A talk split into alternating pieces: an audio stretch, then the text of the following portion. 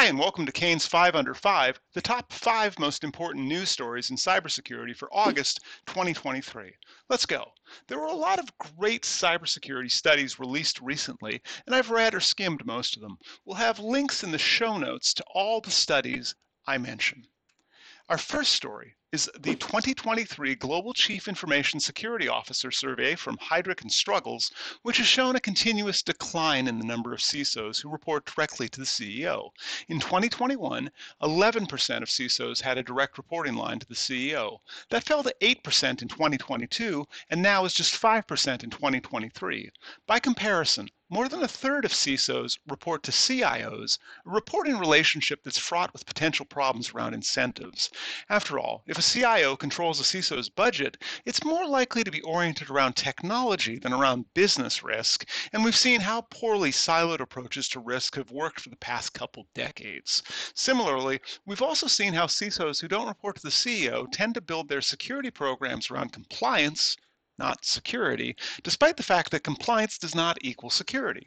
The other substantial finding was that 40% of CISOs said that their company doesn't have a succession plan for their role, which is troubling given that over three quarters of the CISOs polled were considering changing jobs in the next three years.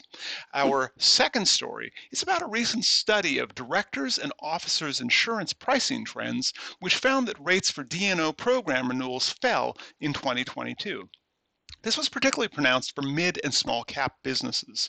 This is important for CISOs because they're often not named on the D&O insurance policy, and that's problematic because CISOs get left holding the bag and paying for their own attorneys out of pocket if they're named in a class action lawsuit, fined by the SEC, or otherwise have to deal with personal liabilities stemming from doing their jobs.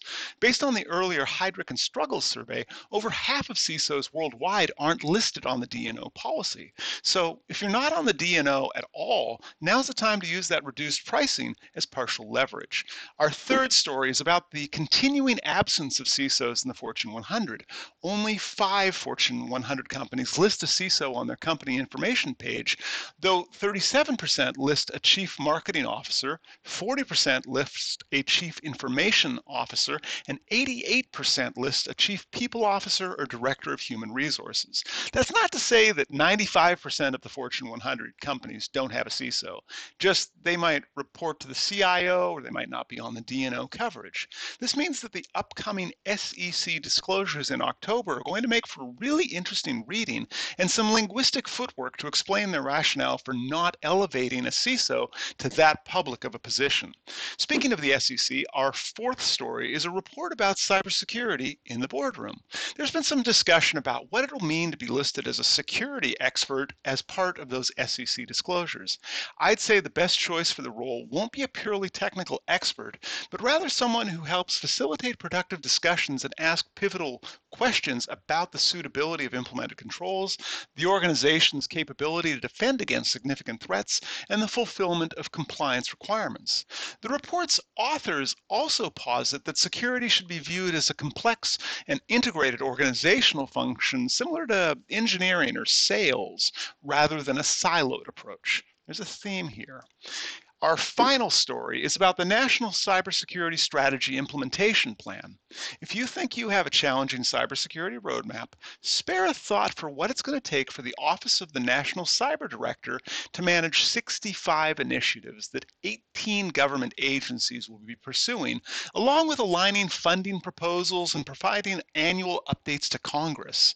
I do like that the plan's authors see this as a living document rather than as a destination.